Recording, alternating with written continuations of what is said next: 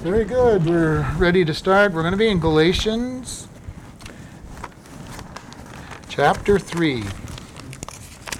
And let's come before God and ask Him to bless our time as we look at the Word. Lord, we just thank you for this day. We thank you for the opportunity to come to before you. We ask that you give us a great guidance and leading as we look at your Word and that you will teach us what it is that you would have us to learn. And we just thank you in your Son's name. Amen. Galatians chapter 3, starting at verse 10.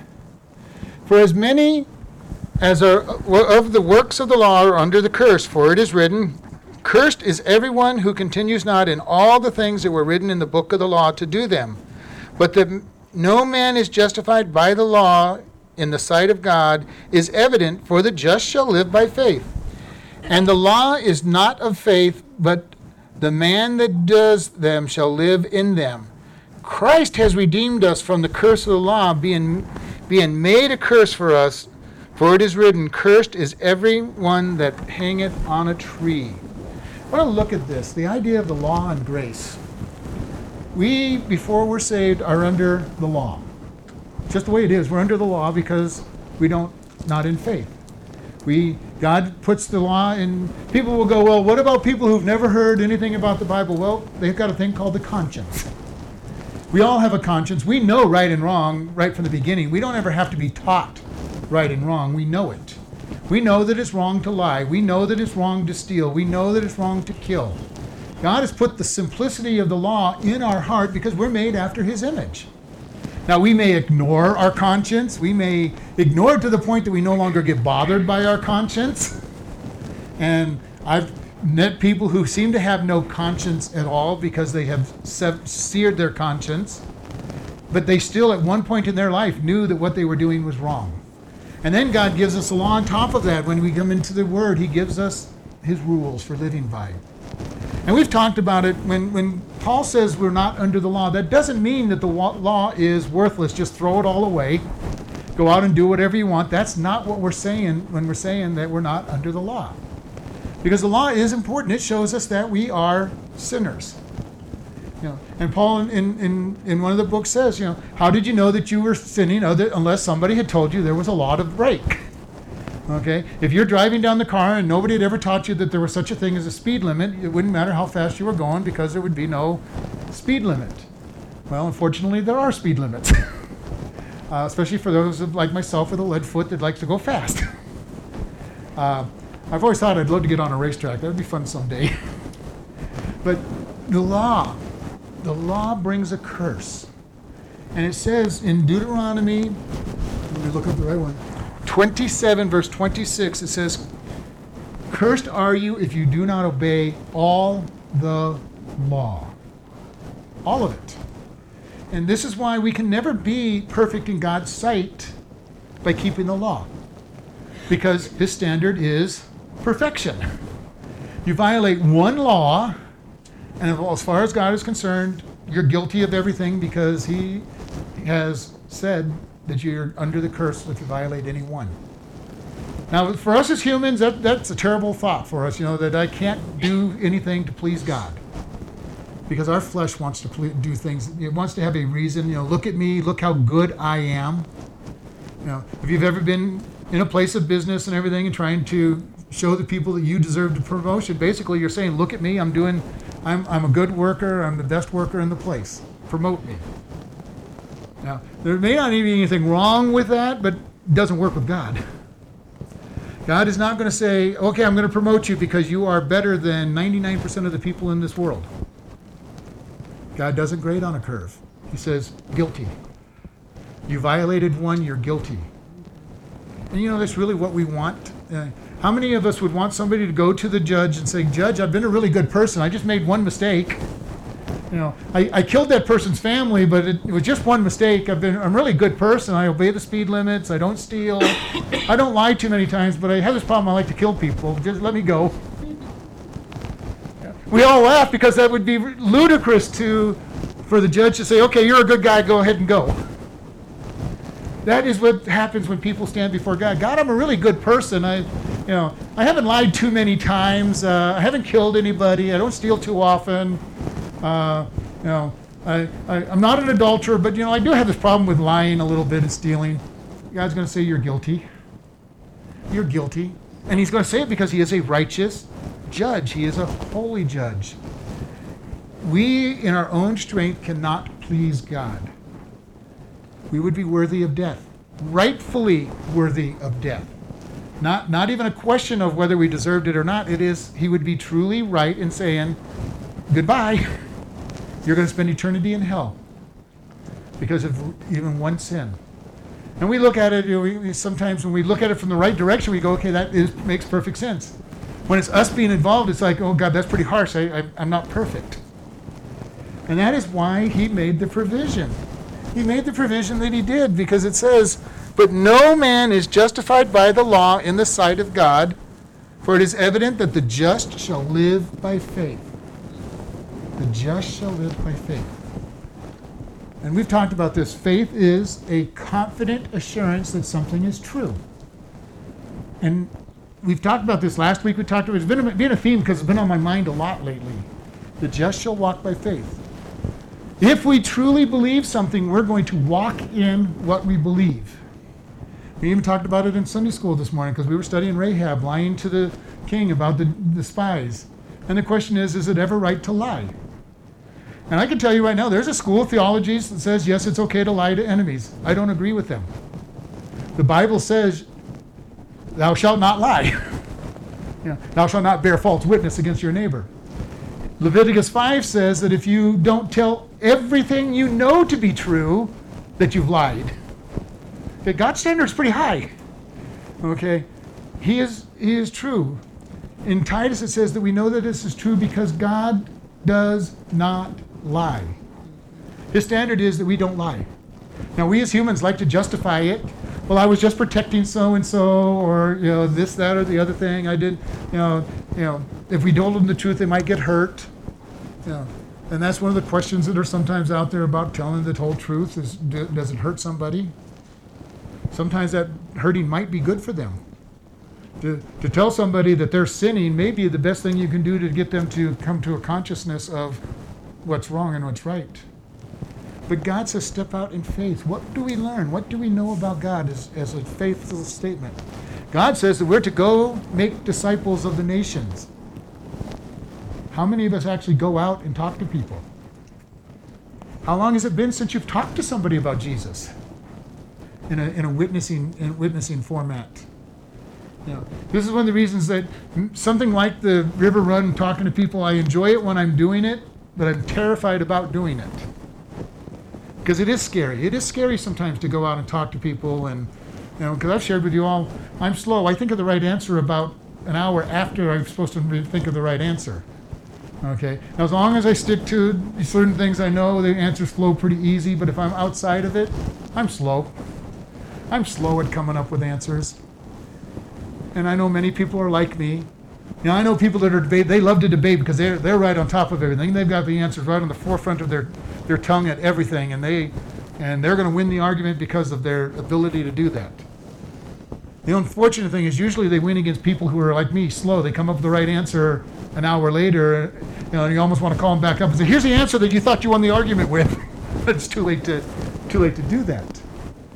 But we need to step out in faith because God says He's going to fill our mouth. When I'm witnessing, my, the answers come usually faster than than I can do them because it's God filling my mouth. And it's fun. It's fun to talk to people about God. You know, and, and I've said to you before, everybody's fear is being asked something they don't know the answer to. And I tell you, that's the best thing that can happen to you. Because you go, all you got to do is say, hey, I don't know the answer to that, but I, I will go get the answer and I will talk to you tomorrow or next week or whenever you can get back with them. Being asked a question you don't know is a great opportunity because now you get to witness to them twice. so don't fear the fear that. Walk out in faith. God says to tell the truth. What ends up happening is we get into a situation where we have a choice. I can tell the truth, or I can and maybe get in, seem to get in trouble, or I can try to tell a lie and make make, make the situation look okay. Too often we make the decision of telling the lie to make it so I can stay out of trouble at least for a short period of time. And God's saying, tell the truth. But that's a point where we're saying, am I going to walk by faith or am I going to walk in the flesh? And th- th- I use lies because that's an easy one. You know, it could be any any sin out there. Uh, but we want to see, we want to live by faith. Walk by faith. The law is not faith, but the man that does the law shall live by them. The law is not faith. The law is walking by sight. The scribes and Pharisees, they did a good job of making all kinds of rules for people to live by. Now, most of their laws weren't even biblical, but they had added so many laws to, the, to, the, to it. And I think I've shared with you, I went to a Jew- Jewish synagogue one time, and they have a whole book about four or five hundred pages long about what you can and can't do in any situation. And I was just kind of flipping through, and it was interesting in some ways. It was kind of bizarre. You know, uh, on the Saturday you can't you can't break the seal on a bottle of soda, but if you broke the seal on Friday and, and recapped it, you were okay. You can't open a sh- uh, open a cabinet because that's working, but you can take things off the cabinet if it's open. You know, this is this is how specific they get on how they define this is work, this isn't work, and sometimes I don't understand what the difference is. But this is where man gets into it. When they say, I'm going to live by the law, they're going to have all kinds of little situations. Well, this is okay. It doesn't quite maybe fit, but it's okay. This one, no, that one broke, that one crossed the line. You know, this was okay and this crossed the line, and they do this for every situation. And you can even see it in some churches that have some certain rules. I think back in the 50s and 60s where, where you were told you can't dance, you can't, you can't play cards, you can't go to the movies. They had this whole long list of things that said if you do these things, you're a good Christian. If you don't do them, you're a sinner. None of it had anything to do with the Bible and grace and even the laws that God gave us. They were adding laws on top of God's laws. We walk by law, we're walking by sight. And we can't even do it. It's kind of amazing. We can't even walk by the laws that we say we believe. And it's very important that we want to walk according to God by grace. And this is what he comes out to. Verse 13 Christ has redeemed us from the curse of the law, being made a curse for us. For it is written, Cursed is everyone that hangs on a tree. Jesus went to Calvary. He went upon the cross. First, he took the beating that we deserved on the, on the, with the scourging. He went to the cross. He became sin on the cross for us. He became sin. Why did he have to do that?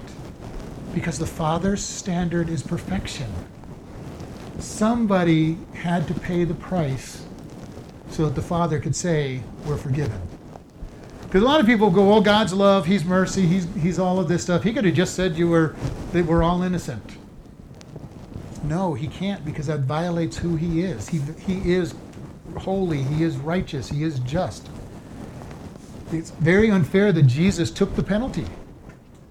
But it was the only way that we could be bought, that we could be redeemed, was for Jesus to take our penalty. He became sin. And I don't, we can't understand that because we're sinners. We don't understand what it means to become sin. But Jesus, perfect.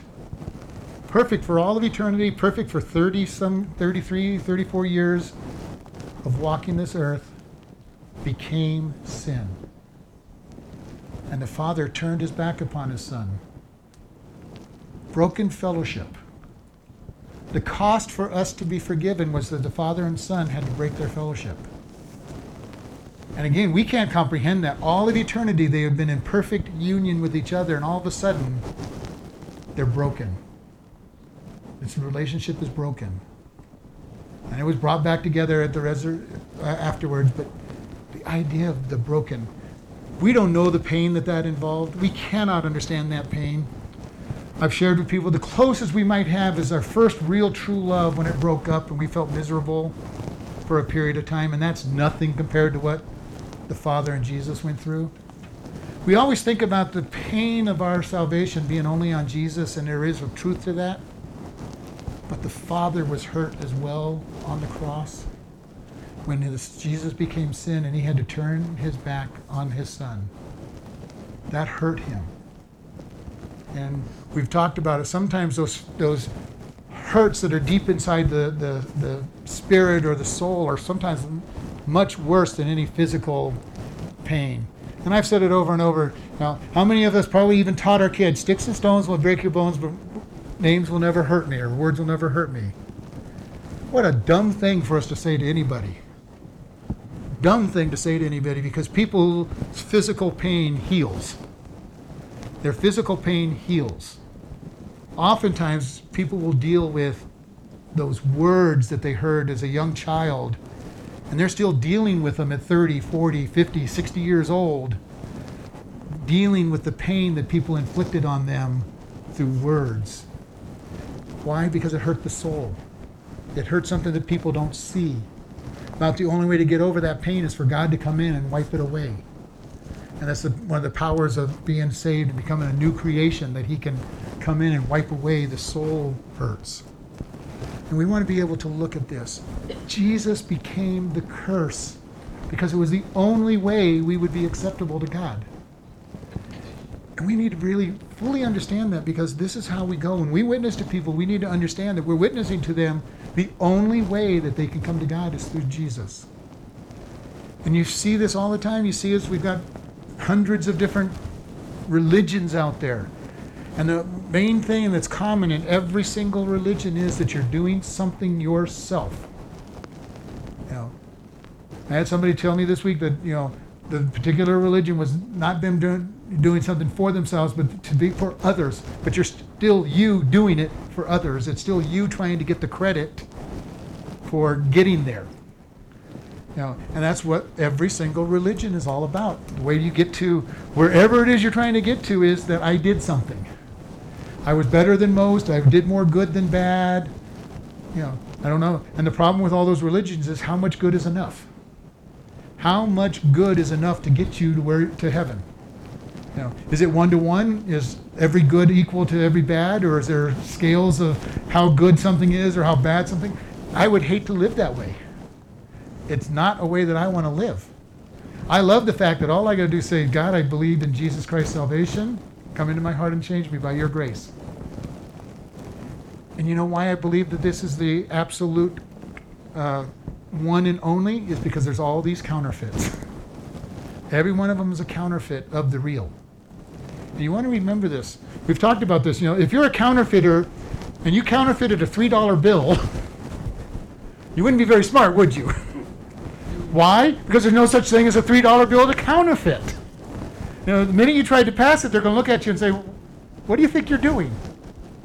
Satan builds his counterfeits on the truth of God, but not the whole truth. There's enough truth to bring you into, into the lie. And that's the, that is if you're if there's any such thing as a good lie, you know, a good lie has to have enough truth in it that people will believe it because when it's checked out, they can say, "Oh, it seems to be true." The you know, they dig deep into it, they find out that it's not true. All of Satan's counterfeits are counterfeits of what God is doing. He counterfeits Jesus in all these different religions of the past. He counterfeits the idea of perfection by getting us into the idea of doing more good than bad and, and having some kind of scale out there. It's so important that we understand that we see what the truth is. The idea of lying is one of those places where there's this, all these different levels of lies. Now, you're not lying until you cross some magic line. and as soon as you cross that magic line, all of a sudden you're lying. We see it in the court systems. You know, when you when you go to the court, you said, I, I swear to tell," or now they say, "I affirm to tell the truth, the whole truth, and nothing but the truth." But if you listen to your lawyer on that court case, he says, Answer just what they ask you and nothing more. So you're not even telling the whole truth, and your lawyers are telling you not to tell the whole truth. And sometimes the judge will even say, answer just what you're asked. Don't, don't try to say more. So our court system is built on a system of lies as well. Even though you're making a statement that I'm going to tell the whole truth. This is the world's view of truth. It's okay as long as you don't cross whatever that line is to, to put you into perjury. You know, as long as you don't bold-faced lie and say something totally opposite of, of the truth, you're okay. That's not God's standard. God says that you need to speak the whole truth. And this is what Leviticus 5 tells us, you know, that even if you don't tell everything you know about it, uh, the truth, you've lied. So we want to be able to say, what is God's standard? It's hard for us. We will never live God's standard. I can guarantee you, none of us will ever live God's standard in any area. We may get pretty close to some areas, but we're going to make mistakes in the law. That is why it's so wonderful that it's all by grace. I don't have to worry about slipping up and saying, doing something wrong, and God said, Oh, that's just it. That was the last straw. No more grace. Jesus paid for it. He came into us, He indwells us, and He gives us victory. He gives us the victory. And I want to say, Praise God. Again, it doesn't mean that I'm going to go running out and do as much sins as I can because it doesn't matter anymore. I've got God in my life. I'm going to try to do as, as good as I can. But I know that what I do does not make God sit up there, oh, look at that person. They're doing all these good things. Oh, I'm so happy. Oh, that person, that person's not doing good. Uh, not so, you know, they get Jesus in their heart, but I'm not so happy. No. He loves us completely. Nothing I do is going to make him jump up and down and say, oh, how, look at this person, because he's, he will also see all the bad that I do. So it doesn't matter. We're covered by grace. We're in Christ Jesus. We are declared perfect because we have Christ in, in us and, and, and around us. And God says, I'm going to spend your lifetime letting you become more and more perfect. And praise God, when we, when we die or get raptured, He's going to say, okay, now I'm going to make you perfect. And we have nothing more to worry about that point. Because He is the one that does. Matter of fact, He's the one that does it during the sanctification point. If it's me doing it, it's my flesh trying to stand before Him, and God says, no flesh stands before Him. I still have to let Him work through me to change me. How do you get victory over, over lying? You let God do it. How do you get victory over drugs, alcohol? It's all through God ultimately. I might be able to discipline my flesh to a degree, but at some point, my flesh is going to say, I don't want to be disciplined anymore. I'm going to rebel. The flesh has to be crucified, dead, and let God rule in that area for total victory. And even then, it's as long as I keep the flesh crucified and letting God live through that area. The more I do it, the better. But we can always end up falling in any area. The moment you think you're strong in an area, look out. Because you're probably going to fall in that area. You know, you, you go, well, I got out of drugs and alcohol and I'm never going back. Be careful. because when you think you've, pride goes before the fall and you'll end up falling. You know, I've never told a lie and I'm not going to tell anymore. Watch out. you know, the, the opportunity is going to be set up to test you. It's very important that it has to be God living through us, our flesh crucified, and then letting Him reward us for letting Him live through us. So critical. It's all God. And that's the greatest thing about Christianity. I just have to surrender. I just have to let Him crucify me and let Him do the work. And we've shared this, you know, try to avoid the idea of I'm working hard be living, living for God. I'm striving to live for God. Quit striving, quit working. Let the Spirit work through you. Let the Spirit. And I, and I know people will say, well, you teach that and everybody's going to just go out and sin and do all these bad things. I go, no, if they know God, they're not going to go out and sin. They're not going to go out and do bad things just because you're saying, let God do it. Matter of fact, they're more likely to live godly if they do it that way. And you see the people who do that, and you see that they, they're generally truthful, they're generally loving. You know, how hard is it to love somebody? You know, if you think about that, loving somebody is not easy. True love is not easy. Because love is a choice. And God says He chooses to love us. And that makes it sound like, well, it's so, so academic. I'm glad that it is. Because He chose to love us, He would have to choose to not love us. And he's not going to change, so he's always going to love us.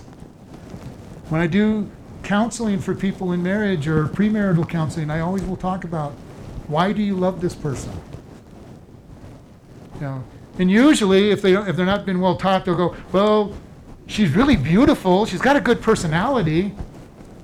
So that means if tomorrow she was you were in an accident and she was ugly and brain dead, you wouldn't love her anymore. And truthfully, for most of them, they would have to say yes because they haven't developed that love yet. But you know, true love would love that person in spite of anything that happens, in spite of what happens. And that's where God's love for us is. He loves us. He loved us so much, He sent Jesus to die for us while we were His enemy. Enemies to Him. Nobody wanted to have anything to do with God because they just couldn't live up to His standard. And still, He sent Jesus. That's love. That is love. That is going out and showing great love. Jesus became the curse. He took the penalty we deserved so that the Father could accept us as his children. It doesn't become automatic for everybody because there's some people who think, well, Jesus took the penalty, so everybody's going to heaven. No. You have to accept the gift and put on Christ. I will say this I truly believe that most people are going to go into hell not because of the sins they were doing, but because their good works are not perfect. Jesus paid for the sin, He paid for sin. Isaiah says that all your righteousness is filthy rags. So those who don't accept Jesus Christ are going to stand before God saying, Hey, God, look I got rags on, but look what I've done. And He's going to say, Depart. We'll stand before him clothed in Christ if you've accepted Jesus Christ as your Lord and Savior. And he looks down, and he sees the perfect righteousness of his Son, and says, Welcome. Come on in. You've got the right clothes on. I like to say God has the ultimate dress code when it comes to coming into heaven. Jesus Christ is the only acceptable clothing that you'll have. Without him, you're rejected. No matter how good you think what you've done is, he says, Stinking rags, get out of here. Get out of here. They're just stinky, stinky old rags.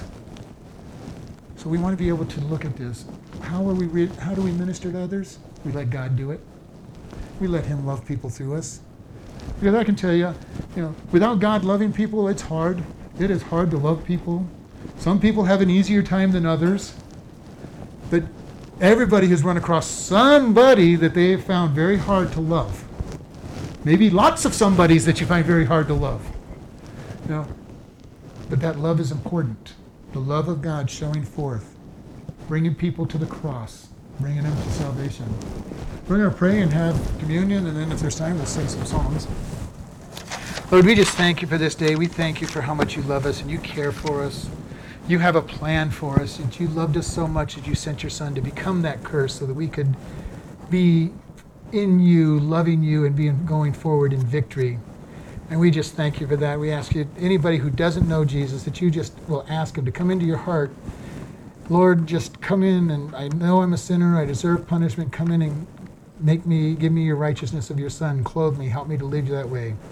And we just thank you. In Jesus' name, amen.